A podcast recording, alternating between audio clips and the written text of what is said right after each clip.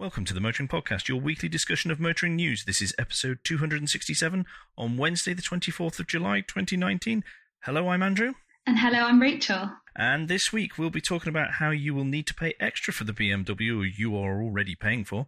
We'll also be asking if there aren't enough police to police the existing laws, why bother making new ones? And Alan has driven on a road. But first we shall leap into follow-up. It's been a while since we've had any news on Gomegate, but the news is a bit surprising. He's suing Nissan.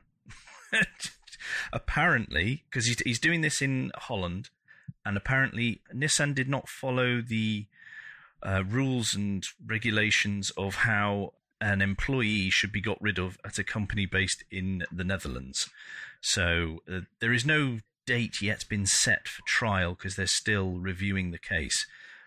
But that does seem a little bit silly of Nissan if they haven't done that. And he's looking for, in the region of fifteen million euros, which will probably just about be the bails he's paid up to now. We'll keep an eye on that one and see if that one progresses. But that's the only bit of follow-up. No. So, Rachel, we got new news. We do. Um, yeah, so uh, first up, B M W has named Oliver Zipse as its new C E O.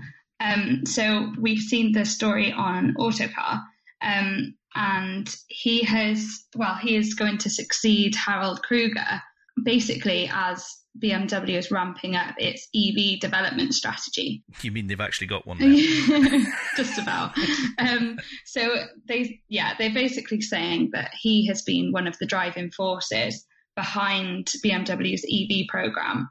Um, and he's actually been working at the company since the year I was born. Um, so since nineteen ninety-one. Now I feel very old. Thank you for that. Sorry. Um, it's, it's okay. I'm reminded on a daily basis. um, so yeah, he hasn't just come from anywhere. He started out as a trainee and then became a member of the board of management in twenty fifteen. Um, he's held a few other previous positions, including product strategy. Um, So, yeah, they're kind of relying on him now to ensure that B M W is keeping up with rivals such as Audi um, with their electric cars, basically. Yeah, it's. It, I noticed a lot of articles about this and a lot of tweets and everything mm. to do with his appointment seemed to say a lot about decisiveness and decision-making and strategies. The, the, some of these words that sort of leapt off leapt off the screen a bit, and I was thinking, oh, that's a bit of a... That's more of a comment on the previous C E O or the current C E O yeah. as much as what Zipse is going to come and do. So I obviously... people are not happy in B M W with what's been going down. Yeah. Um, although we know that Krüger has, um, well, is having to leave B M W because of a few health problems, I think. Um, so, yeah, but it seems like a good succession, and people seem to be quite positive that he's going to bring this, you know, like you just said, a fresh new momentum in electric powertrains. And I think that's kind of what the manufacturer needs right now. So we'll see how he does it. Um, yeah, I mean, he's been announced as an advocate for the E V side of things as well. So, yeah. Uh, well, it, it comes across as such a conservative company with the small c yeah. in the way that it acts. So I think any, any um, change will be radical for them. Possibly, uh, and they've had, they've already had to bring forward their electrification as they announced a couple of weeks ago. So, uh, be interesting to see how they how they move forward with that one, I think. Um, but talking of B M W, and this is one that uh, was commented on a lot on Twitter when the news came out, but that for Apple CarPlay, you are now going to need to pay for a subscription with B M W. Talking of radical ideas that possibly need to be rethought. And because there's the um, iDrive seven point oh, uh, which you get a year's free subscription to use Apple CarPlay, but then you need to pay eighty-five pounds a month annually after that, or it's two hundred thirty, um, two hundred thirty-five pounds for a certain amount of time, or two hundred ninety-five pounds for the life. Uh, for two hundred, sorry, two hundred fifty-five for three, three years, years, yeah. And then it's two hundred ninety-five for a lifetime subscription. Yeah, um, yeah, that's quite interesting because it's a bold move. It's isn't it? a bold move, and it seems to just be B M W at the moment. So, will this become a thing? Will Will other manufacturers start doing the same thing? I don't know, but it seems a bit strange from something. You know, a service that you expect to just plug your phone in, you know, your personal yeah. intuitive phone, you just plug it in. And if, you know, if you're unfamiliar with a car that you're driving, or if you don't like its sat nav or infotainment system, then you can just use something that you're familiar with. So yeah. I think people will start moving away from this if other manufacturers are going to charge for it. But obviously it's just B M W at the moment. So. Well, we've been told for several years now about how everybody expects connectivity, et cetera. Yeah. And now, now it's the first stage. I mean, it, it could have been foreseen a little bit, and perhaps was by some people commenting about it.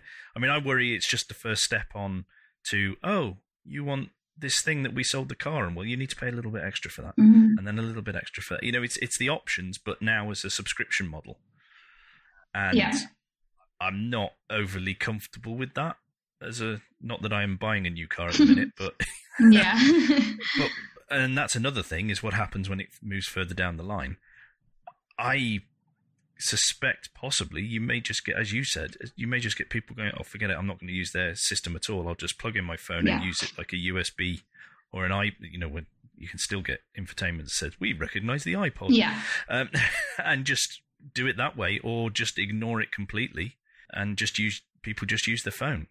Yeah, well, even though you're not allowed to touch, et cetera, et cetera. Yeah, but they're they're going to start introducing this. Well, it's up, it's already on sixty-five percent of their current models, the iDrive seven point oh. So it'll eventually be on everything. It is a bold move. Considering who their target market is, mm. these people would expect Apple CarPlay to be, I think they would expect Android Auto to be on there as well, which isn't on the B M W system. No, no, I don't, I don't have it on my, on my test B M W, and I have had Android Auto on many other of my test cars, and they haven't been as premium. So that was a bit of a surprise, actually. Well, yeah, I think, I think it's it the the iGo now. It's mm. uh, Android Auto and Apple CarPlay are standard. Yeah, exactly. Yeah, lots of budget cars really are introducing yeah. it as standard, and then there's B M W making it a premium. Uh, I watched this one very worriedly, but I think it's an odd move mm. from a business perspective. Yeah. Uh, yeah. Anyway, um, moving away from people charging us to use our own cars, there has been a rise in C O two levels, I believe. Yeah, so this is according to the latest B V R L A quarterly leasing survey. So I found this quite interesting. Average C O two for new leased cars has, has risen to a five-year high. So the survey basically says that average C O two for all new leased cars has now hit one hundred eighteen grams per kilometre, and that's gone up seven percent since early twenty seventeen. And they also expect it to carry on rising because of the increasing share of petrol and also personal lease vehicles mm. because of the more accurate W L T P emissions testing. Yeah, that just put everything up, didn't it? Exactly. All, yeah. all across the board, every all the figures were higher. Yeah, and, and the rise in emissions is also being mirrored in the wider new car market as well. Yeah. An average C O two is also at a five-year high, and that's one hundred twenty-nine grams per kilometre. So yeah, it sort of puts into question this this move towards petrol and the move away from diesel. There's sort of no sign in that slowing down. Petrol is now accounting for, I think it's, yeah, for the first time it's over fifty percent yeah. of the new lease car market. So, and diesel has fallen fifteen percent. It is an odd one because this is on the back of the government's, uh, we'll be polite, confused strategy. Yeah, uh, sorry. on, on what they're doing head moving forward. So the problem is businesses because uh, this is mainly about business leasing, but businesses have to do long-term planning. Yeah. And as as we've said on this show many times before, uncertainty cripples business because they can make a decision either way, whatever the decision is, as long as there is one. But mm-hmm. at the minute, there's some ministers, the same minister has in the past come out and said one thing and then spoken to a different audience and said completely the opposite. So it's so tricky to understand what the government's going to do if they're going to penalise people for actually having diesels. And we need to remember the new diesels are really quite clean. Yeah. It's not like we're talking about diesels from two thousand one that are actually quite bad when it comes to uh, nitro- nitrogen oxide levels and things like that. Because that exactly. would be interesting to see as well. If people were shown the comparison between the C O two and the nitrogen oxide level dropping or yeah. rising or whatever it is, but the, the, what the levels, how they correspond. And and then in the press, there's the whole anti-diesel stroke anti-car narrative, which then makes it difficult for people. Yeah. But, yeah, that's it. And a third problem with W L T P is that uh, the plug-in hybrids, there has been a, a dry up of supply because many manufacturers have just stopped it because they couldn't make it comply. Yeah, it's fallen five percent. So, yeah, it's a bit of a bit of a mixed bag for plugins, but pure E V registrations did obtain a share of over one percent for the first time. So that's positive. Yeah, no, that, that is good because we're getting ones that that do near a magical number. You know, they're well over two hundred miles now. But, yeah. You know, I think two fifty to three hundred is probably the spot where people go, oh, that's okay. Yeah. Just just normal members of the public, not not us car nerds. Uh, just normal members of the public need some sort of reassurance figure mm-hmm. uh, on range. But again, they can't make enough of those and supply them to what the demand is. Yeah, that's it, especially for fleets. Right. We're going to move on to Volvo now. And there is a global recall of five hundred seven thousand vehicles because there is a potential fire risk. Uh, there's a faulty engine component, apparently. Um, Volvo's own investigations have identified that, and I'm quoting here from a quote on the Automotive News Europe article, as in very rare cases, the plastic engine intake manifold may melt and deform. Yeah, that, that would seem quite bad. Uh, but the affected models are how were produced between twenty fourteen and twenty nineteen and have the two litre four-cylinder diesel engine. So this includes the S sixty, the S eighty, the S ninety, the V forty, the V sixty, the V seventy, the V ninety, the X C sixty and the X C ninety. Oh, I would imagine, uh, looking at those timescales, Volvo will be getting in touch with people, but if you have a slightly older one, more towards the twenty fourteen range, you may not be in the dealer network system. So just double check with a local dealer whether your car does need to go back and have a have that element uh, replaced. But no, firing cars, not good. No, not good. Although, yeah, there are no reports of accidents or personal injuries. Oh, yes, yeah, we need to make that clear. Uh, yeah. Because whenever, whenever you mention fire, it does sound quite... yeah. we, can, we can go hysterical. Quite dramatic. Yeah. Um, but yeah, in the very worst case, there will be fire, so... Yeah. Right, um, some good news for hydrogen, though. Yeah, and this company, actually, I quite like following this company because I might be a bit biased, but they are Wales-based. Um, it's all right, you're allowed to be biased on this show. I'll start waving my little dragon flag now. But um, yeah, so it's Riversimple, and they've raised over eight hundred thousand in crowdfunding um, on Seeders, which is a crowdfunding website. Um, so the manufacturer was aiming for, I think it was aiming for seven hundred fifty thousand yeah. on the crowdfunding site. But it's, yeah, it's, it's topped that.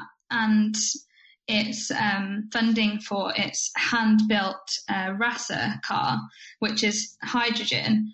And yeah, I actually went for a drive in it a while ago, a couple of years ago, actually. Um, they wouldn't let me drive it, um, but I was able to be a passenger. Mm. And um, yeah, it has a three hundred mile range and an equivalent of two hundred fifty miles, yeah, two hundred fifty M P G. and it only takes three minutes to fuel. That's one there for everybody who complains about how long it takes to charge a car. Yeah. Which is getting very dull to listen to. It is, it is. So yeah, it only takes three minutes, which is, you know, about the same probably as petrol or diesel. Mm-hmm. But then, of course, there is the challenge that everyone will then talk about of powering or filling um, yeah. the car with hydrogen. So and the there infrastructure are only... required for that because... yeah. Whereas oh, yeah. people complain so about the E V infrastructure, they're really, you know, that we are at the beginning of hydrogen yeah. public charge uh, refueling. Is it refueling or refilling? I, yeah. I don't know. We're going to need another set of terminology here. But for the re, uh, well, we'll say fueling for the sake of argument, but the refueling yeah. infrastructure really is in, in its infancy at the moment. But it, it needs is. projects like this uh, and the government funding that was agreed earlier in the year yeah. to to put more. more of these in place. But if we're talking three hundred mile ranges, yeah, then we can sort of get away with it if it's people using them for longer journeys or if they are local to one of these. It's it's, it's when you're in between. It's when you're not next door to or, mm. or very close to a charging point or refueling point and you don't do the long journeys, then you can see why people don't. But we, we need to take these baby steps through and and... Something that I, I got frustrated with over the weekend uh, on Twitter is people are presuming that the new technology is a direct replacement for what we have in an internal combustion engine now, and it's not. It's mm-hmm. taken a hundred odd years to get to this point with the internal combustion engine and all the infrastructure around that. You, you to expect the same from uh, hydrogen-powered cars or electric vehicles is uh, silly, I think. Yeah. But I but I, I quite like Riversimple's idea because they they they're looking at the whole idea of car ownership, aren't they? As well, because it's is it yeah. a subscription only type deal? It is. So the customers will not purchase the car. Um, mm-hmm. So Riversimple will provide the car as a service for a monthly fee, and that will include all fuel. Um, I say fuel, maintenance, and insurance. So that. You know, should really make the car more appealing. And then that does depend on the final price of it, obviously. Yeah. Um, but I think it might be, there is a lot of discussion about this, you know, mobility as a service prospect. And that actually might be something in the future that people will move towards, I think. Yeah. So yeah, people maybe, they won't feel that it's necessary to own a car anymore. Obviously, there's a lot of development in the car sharing arena at the moment. So that kind of links to that. Um, but yeah, there's there are seventeen hydrogen stations in the U K now, and then there are another five in the pipeline. Mm. So yeah, we'll we'll see where that goes. But I think the fact that it's received so much funding already shows that there is an appetite for yeah. the technology. And maybe hydrogen has kind of been left behind, I think, in recent years. There was, I, I I feel like a lot of people were talking about it as the next technology, the next sort of big technology, mm. um, because of the refueling times compared to how long it takes to charge an electric car. Yeah. But then at the same time, electric seems to have come on a lot more. So we'll see if this, you know, shows it. A kind of increased appetite towards hydrogen. Yeah, it'll be interesting. I think they've done a cracking job of raising awareness as well. Yeah, uh, and and the the manner in which they've done it because they haven't. Um, it, it would be very easy to get it's the tone wrong on this and come across a bit preachy, where they're just saying, "Look, there's mm. another option. There are there are options." Because I I firmly believe that we will have. To use a hybrid, and pun intended, but a hybrid of solutions to us getting around in the future. I don't, I don't think there is one magic propulsion system that will solve it all. So, yeah, so I'd agree. Yeah. Moving on, the government has announced uh, a strategy, a seventy-four point strategy, apparently, to reduce the cra- number of crashes on Britain's roads because that that figure has stagnated and not reduced. Recently, some of it's—I mean, I took the Mickey at the start of the uh, the show, Some of it is just increasing penalties and fines and putting points on stuff that already exists. And as I keep asking the question that has never been answered, if we don't have enough people policing what we've already got, what's the point in making a new tougher thing? Because they still won't be policed because we can't. mm-hmm. uh, but there was a, there was a couple of points that I, I was interested and happy to see. Whether they come through, I don't know. But there's a lot of talk about uh, training new drivers uh, and those going through the driving uh, driving instruction system. To they want to uh, improve the training, uh, so there'd be things like driving at night, driving on different types of roads and stuff like that, uh, which which is I think is great and is key to be done in a controlled manner. However, they did then say one of the other proposals is once you've passed, then you will not be allowed to drive at night. There'll be a curfew. Sort of means, well, you just taught them how to drive at night. No, you said they can't, unless that is a phased-in extra bit of training you must do future in the future after yeah. you've done your probationary period. I don't, I don't know, because again, this is all very. Uh, it seemed to me a little bit of let's throw a lot of mud at the wall, see what sticks, see where the howls of outrage are, and then we'll, we can come up with something and then pretend we've listened to the public. Mm-hmm. But anything that helps to improve road safety is, is let's be frank about this, is a good yeah. thing. You know, I'm I'm not mocking the the concept. And as I've always said, if we're if we're trying to shout about we need autonomous vehicles because they're safer, we can. We can help things now without spending billions of pounds on research by improving and tightening training for, for drivers, whether that includes older drivers having to go back and get retrained. You know, if you've been on the road, sake of argument, ten years, mm-hmm. should you do a refresher perhaps? I don't know. I don't know. I, I, there's times because the laws change and technology changes. So maybe it's something that for us to consider, but how you practically do that, Uh, I don't know. I don't know. Yeah, no, it's like you say, it's it's hard to implement a lot of these these things, and obviously laws laws can happen, but it's I guess it's more the threat of, you know, the the increased fines and yeah. the you know the penalty points that will put people off doing things like, you know, not wearing a seatbelt and that sort of thing. I think, you know, any any steps will help.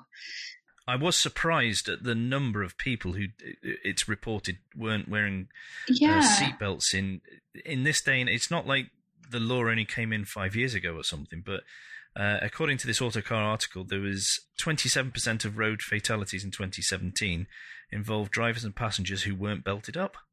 How? Yeah, and why, and why would you do in, that? One in four deaths in the car could have been prevented, which is crazy. I, I don't even think of getting in a car without putting my seatbelt on. No. I think maybe I've just, maybe it's my age, maybe I've grown up doing it. It's because you're so young, you you know you know to do this anyway. Yeah, but clearly people aren't. yeah, no. true. Um, but yeah, I mean, I actually, I got in a in an Uber a few weeks ago, and it was um. Yeah, it, I got in the Uber and the, the driver was driving with no seatbelt on, but I thought he might have plugged it in behind him, you know, behind mm. himself or something. But actually the seatbelt light was flashing, but he'd clearly managed to somehow turn off the sound, the beep. Yeah. So people, you know, people will still will still try and not wear a seatbelt, which is baffling to me. Yeah, I mean, because they're, they're talking about E U level, aren't they, of bringing yeah. in alco locks, because uh, that's another yeah. thing that was mentioned here. Then maybe where, you know, the car will not, uh, will not move start, if you don't, move away, yeah. whatever, if you exceed the limit of whatever your local limit is. Uh-huh. Maybe something similar for seatbelts, that if if you're in the in the car or it detects people in the car, because they do detect people, then yeah. uh, it just goes, we're not shifting until you plug it in. And if yeah. you unplug it, then it, I don't know, puts your hazard lights on or something, or does mm. something that brings that you attention. Can't prevent. That you, yeah, yeah, that you can't just pull the fuse out because you'll stop the car working. Yeah, but, but it is all about education, isn't it? So the fact that the the D F T is trying to push for better edu- education um, I think is, is only a good thing. So yeah. hopefully it will help people to develop more of an awareness of why they should be wearing their seatbelt, and, and, you know, even though not driving at night for new drivers is, you know, it sounds quite harsh. I think actually it could prevent a lot of, a lot of deaths. And, you know, I think there are really high stats for people crashing cars within the first year of passing their driving test. Yeah. Because it's the whole, is, is it that they've got passengers? Is it where they're going? Yeah. Is it showing off? Is it lack of experience? You know, it's all these things. What actually, what actually are part of the common causes or the reasons for this? It'd be, it would be interesting to know what they were. And yeah. if, if the suggestions being brought out by this, uh, by the D F T are actually tackling those, or are just targeting a couple of them, that sort of like the headline chaser ones. Yeah. Anyway, anyway, let's, let's move on to parking. Uh, yeah. So this story is about uh, Daimler and Bosch, um, and they have uh, recently got approval to test driverless valet parking in Germany. So yeah, it's in Stuttgart, and the local authorities have said to Daimler and Bosch that they can start testing autonomous parking technology. So the service will start at Mercedes-Benz Museum, the parking garage, and then it will use the infrastructure provided by Bosch and vehicle technology from Daimler. So apparently it's the first fully autonomous driverless system categorized as level four automation. So basically what that means is you can use a smartphone app, and it enables the car to drive itself to an assigned car parking space and park once you, the driver, once you've walked away from the car, basically. And then when you get back, the car can then be returned to the drop-off point. Mm-hmm. So it sounds really futuristic, but it is, it is happening, and it has approval. And I feel when I was reading this, I was thinking about the amount of times that I've used meet and greet uh, parking services at airports, and they quite often go wrong. You know, one one time a driver brought my car back, and he basically put the seat into a like a pretty much horizontal position, and and he turned my car into a club, like a club that I would never step foot into either, like house music blaring. And I'm thinking, I hope you haven't been driving my car for as long as it looks like you have. Yeah. So yeah, the cars, you know, will be able to to do that sort of thing themselves, and the technology is already there. But yeah, it's just, it seems like now's the time that they can actually start to do it. So yeah, and th- and this as a, as a shock to everyone who listens to the show, but I think this is a good use of the technology. Yeah, much as much as I rail against it, but I rail against it being used in public spaces. This is a controlled environment. Hopefully, I, I haven't been able to find out, but hopefully that this isn't a place where uh, the public or pedestrians are. I wouldn't imagine it is, but I don't know for sure. Uh, and you know, at that at that point, it really is just a case of the sensors sensing each other, and the the site is already mapped out, so it's not like it's having to learn as it drives along. It just yeah, has to go to route. A prescribed spot in this mapped out area. Mm-hmm. Uh, and it's going to save people time. It's going to be more convenient for them. They just get out as they arrive, wander and do their thing, come back, and there it is for them. Yeah, that, that is a that is a, a good use of this technology. Uh, and I think it's It's interesting to see that this has been this has got approval, but that they're using it in such a way rather than saying, "Oh, last mile deliveries" or something like that, which we mm. we see a lot of. Uh, but I think that's generally from companies that are trying to raise um, V C funding and things like that. Oh, we've solved this problem nobody knew they had. Uh, but this this would yeah. actually be useful. This would be helpful, and this would enhance people's journey. Yeah, and also will help people to, you know, it will help the visibility of the technology, and it will help people to trust it. And and, it, and if there is any accidents, it is yeah. only on a building or to a vehicle or vehicles. It's not to yeah. people.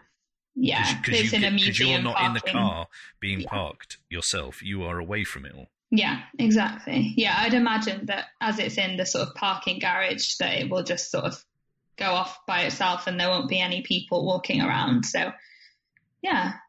Yep. It seems like a really good use of the technology. So that's not the only uh, news article involving Daimler. And there are there is news that uh, B A I C, which is a Chinese car maker, has acquired five percent in uh, in Daimler and Mercedes. Now, this has been welcomed uh, by uh, Mercedes-Daimler uh, because it's furthering the ties with China, Chinese companies actually, and looking at the results that have been announced this morning as we record this, although we're not covering it in the uh, in this show, Daimler are not having the best of quarters recently when it comes to uh, financial results. Yeah. So they probably could do with some financial assistance, but I think it just helps tie them in closer with their um, with the local Chinese market as well, which is so important to every car manufacturer, even though that market is uh, slowing down, sort of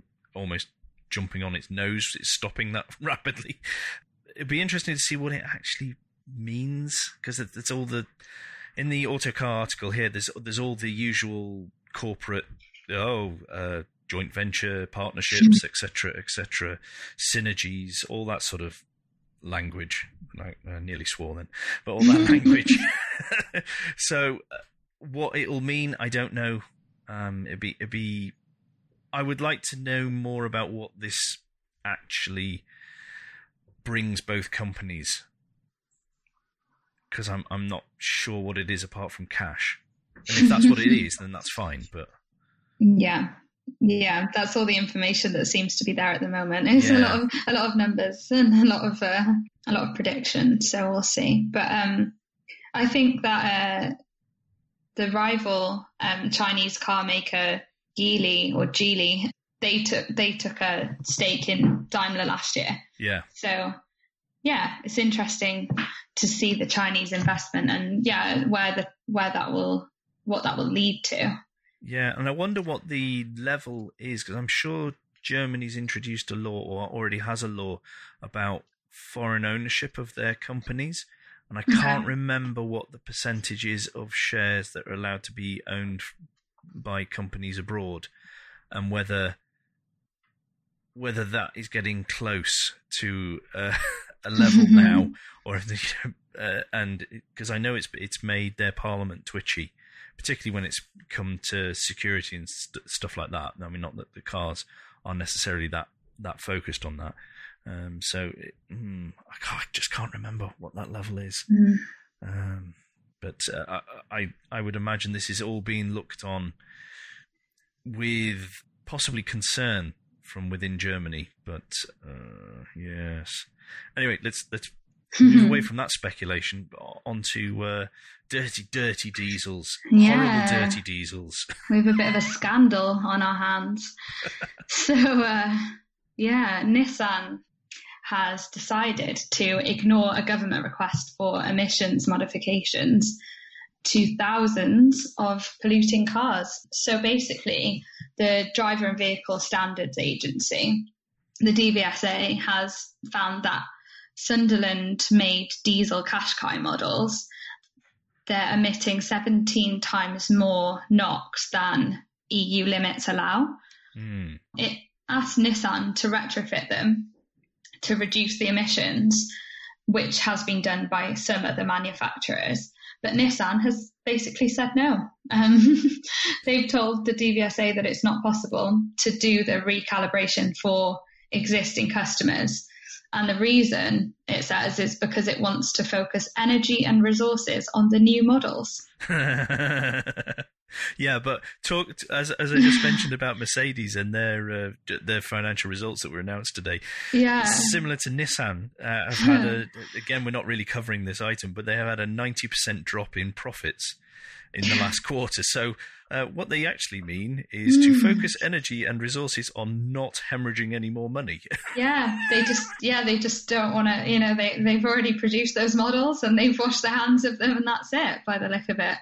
But I, I think technically they've done nothing wrong, have they? Because they passed the original test. They did. Because this is real-world testing, yeah, isn't it? It is. That, that, that have, uh, I don't, which, which is where people ha- or the companies have been approached and asked, been asked to adjust yeah. uh, and retrofit. Because the, the other interesting thing is that Renault has agreed. Yeah, and also Vauxhall. So it, it just seems like a bit of a lack of responsibility, in my opinion. And then, yeah, obviously we can see that Renault and Vauxhall are making those adjustments to its diesels. And that will obviously cost them a lot of money too. So, it, yeah, oh yeah, uh, I think they've had quite a lot of negative feedback from environmental campaigners on this one. Yeah, I noticed it yesterday when the, this article that's from The Guardian, mm. uh, no, from The Times, sorry, yesterday the the Times produced this and it was picked up by a lot. Okay. Um, but the, the article that's referred to in the show notes is The Guardian, uh, if you want to click through and read some more about that. But uh, I I don't know, yeah, technically they don't need to do anything, but mm. morally and from a perception point of view, they may yeah. want to adjust that stance. Yeah, maybe they will. Yeah, probably. Well, it depends on the backlash, doesn't it? Yeah. Because it's so odd, because they make the leaf, you know, and yeah. so so to to not follow through. Uh, anyway, that's yeah. that's for Nissan. They have a lot of things they need to work through at the moment. Do Nissan? They do. They do. They're in counselling, aren't they? Uh, yeah. Right, well, yeah. that's uh, possibly halfway through. I'm not quite sure yet. Uh, but it's that time for Guilt Minute, and the point in the show where we remind you to think about and consider what the Motoring Podcast is worth to you. If you feel it's worth a small amount of your hard-earned cash, then please do head to motoring podcast dot com and click on the orange Become a Patron button, which is on the front page. If you're already a patron, thank you so very much. It helps us immensely. I know I have uh, bleated on about that in Alan's absence, that uh, we don't properly thank you, but we, we are very grateful. You you help to continue to keep this on the internet and to allow us to explore new and different types of uh, content and the way that we produce things. So we are very thankful for that. Uh, but if you've done all that, obviously you're wonderful. But how about accosting a friend whom you think might enjoy this and telling them about us? Yeah, make sure they you know, they might enjoy us, though, because we don't want to have angry people. Uh, and if for some reason you don't actually subscribe to the show, how about doing so? Because it's free to do so. And that makes sure that we come to you without any worry or concern that you may miss the show, particularly when the schedule has been a little bit erratic as of late. Apologies, everybody, but that's the way it's been. Um, and then so you, it will just come to you and you'll see it in your podcast player of choice, and you can just enjoy the next episode. Right, it's enough of enough of Guilt Minute. We're going to move on to the designer's mood board, because we mentioned a few weeks ago how Ian Callum had left Jaguar, and at the time said, "Oh, I'll announce what I'm doing in, t- in all in good, all in good time. Don't worry about it." Well, he's now announced it, and he set up a, a design and engineering consultancy, where they're looking to specialise in bespoke and limited edition cars for discerning collectors, as opposed to non-discerning collectors. Uh, it, I think it's going to be called Callum, um, the the new agency, uh, and it's great to see that he's still involved in the motoring world, because I mean we've we've seen him. He's commissioned some some cars of his own, hasn't he, in the past, where he's he's tweaked things, like his uh, Mark two Resto mod, which looks fab. It does. and, and I believe is fab from mm. people who've who've been lucky enough to sit in it. But yeah, it'll be... Uh, I can't wait to see what he gets involved with and what, what people ask him to do. Because he's now going to have this freedom, isn't he? As opposed to it was all trying to, to work along and, you know, it's all part of a bigger business picture. Now he's going to have more freedom. Yeah, it, yeah. It seems like he had a lot of fun making that. Um, so he's now decided to go and do more of the same in his own business. So good on him. Yep, absolutely. Right, we move on to the lunchtime read. Yeah. Um. So if you fancy yourself a little lunchtime read, I've been informed that Alan has actually driven a car on the road. I know, it's it's it's a rare thing. um, so yeah, uh, if you want to read it, then um, head over to motoring podcast dot com. And I've had a read myself, and no spoilers, but we see Alan taking on the Emperor's footsteps. Yep. There will be a link in the show notes as well, uh, which you can click on, and that will take you directly to this article. So, as ever, whenever when there is a written article, they happen so rarely, you must go and read them just for the novelty factor. But actually, uh, don't tell Alan, but this is quite a good one. uh, I don't want him to think I'm complimentary to him. He, he'd feel odd if I was. Uh, but yeah, so go and, go and listen to it, cause, uh, but also charge your glass before you do, because uh, he does take the Grim with him on this route. So uh, go, go ahead and enjoy that one. But our list of the week is from Keith Adams in Car Magazine. He went along to the Citroën Centenary Gathering, and there were a number of cars that, um, because Citroën has such a fabulous back catalogue, uh, a number of cars in which he has highlighted as being particularly special uh, from the from the gathering, and uh, we would thoroughly recommend you going through and clicking on those. Of particular note for me was the B X Diana um, by now. Oh, of course, I've picked the one that I can't pronounce the name. uh, Heuliez? Heuliez? Uh, yes. Anyway, one-off coach built. But it's a three-door shooting brake B X, and it looks fabulous. But there's uh, there's obviously more there. There are, there are um, well, there is a T P V prototype, uh, which is the prototype to the two C V. And my gosh, that does look very prototypey. uh, yeah. Th- thinking oh, yeah. engineering mule, definitely.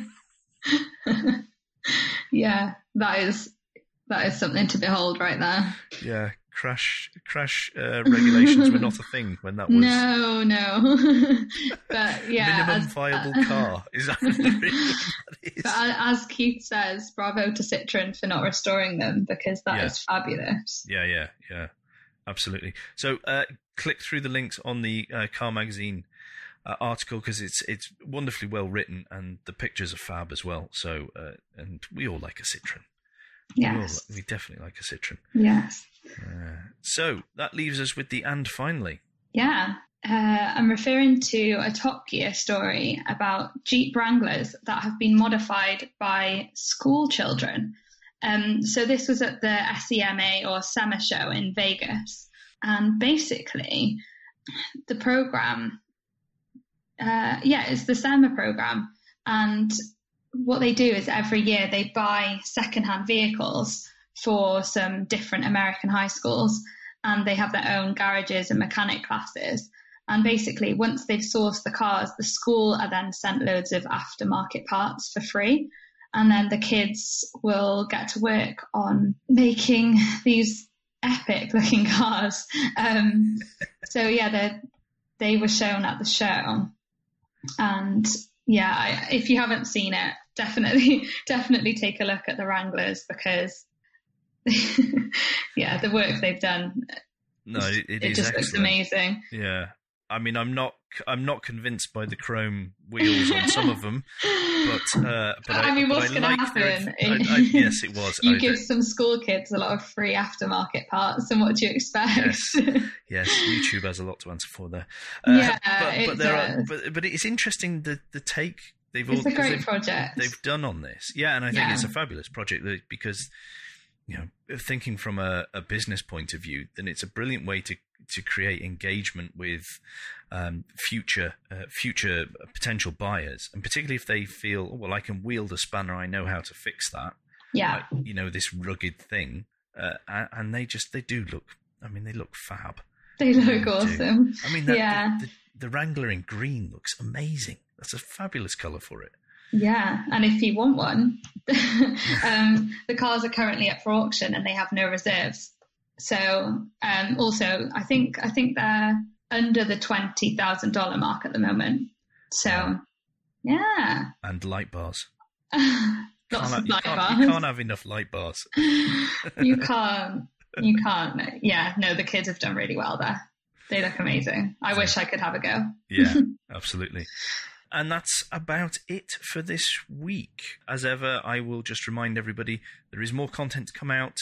There's more content from myself. There is more content from Alan. Uh, we are just trying to work through it and get it to a point where we can actually release it. So do keep an eye on the feeds and on Twitter, because we will shout about it once it is ready. Uh, and that includes Rear View as well as uh, on the Motoring Podcast. So there are there are things to come out, everybody. It's just trying to get through life enough to be able to produce it for you. So please bear with, and apologies for that. But... Uh, between now and next week, you can give us any feedback and share your thoughts with the show on the Motoring Podcast, on Twitter, on Instagram, on the Book of Face, and via the contact page of motoring podcast dot com, the hub of all our activities. As happened last week, we did receive an contact by the contact page. So thank you very much for doing that. And we do see, we do read them and we do reply. Uh, but do remember our uh, the, that you can support us uh, via motoring podcast dot com forward slash support. And don't forget that you can also leave us a rating and review on Apple Podcasts or however your podcast app lets you do such a thing. I know Overcast, which is our preferred Apple podcasting player of choice, has just had an update, and uh, they are putting great store in stars on podcasts and episodes. So if you are listening via uh, Overcast and you like the episode, please give us a star on that, because then it raises our awareness and, and it helps put our podcast in front of other people's eyes who may enjoy that, because they now have a, a section for people who've Uh, follow who listen to podcasts that you do also enjoy these ones. So there is that for us. It would help spread the word about us. Uh, so to get in touch with me, the best way to do that is via Twitter. If you search for Crack Windscreen, you'll find me there. Rachel, what's the best way for people to get in touch with you? Um, yeah, via Twitter, and you'll find me at Rachel Bogey. There will be a link in the show notes. It should be in very large letters and in bold for you all to see easily. Do click through and uh, follow Rachel and see what she's up to. Uh, and, but it also gives me a chance to say thank you so much for coming on here and helping me out and not letting me be on my lonesome mm-hmm. oh, in the absence of Alan. Thank you. Thank you for having me. It's been great. Uh, so we'll be back next week. But until then, I've been Andrew Clues. And I've been Rachel Bogey. And safe motoring.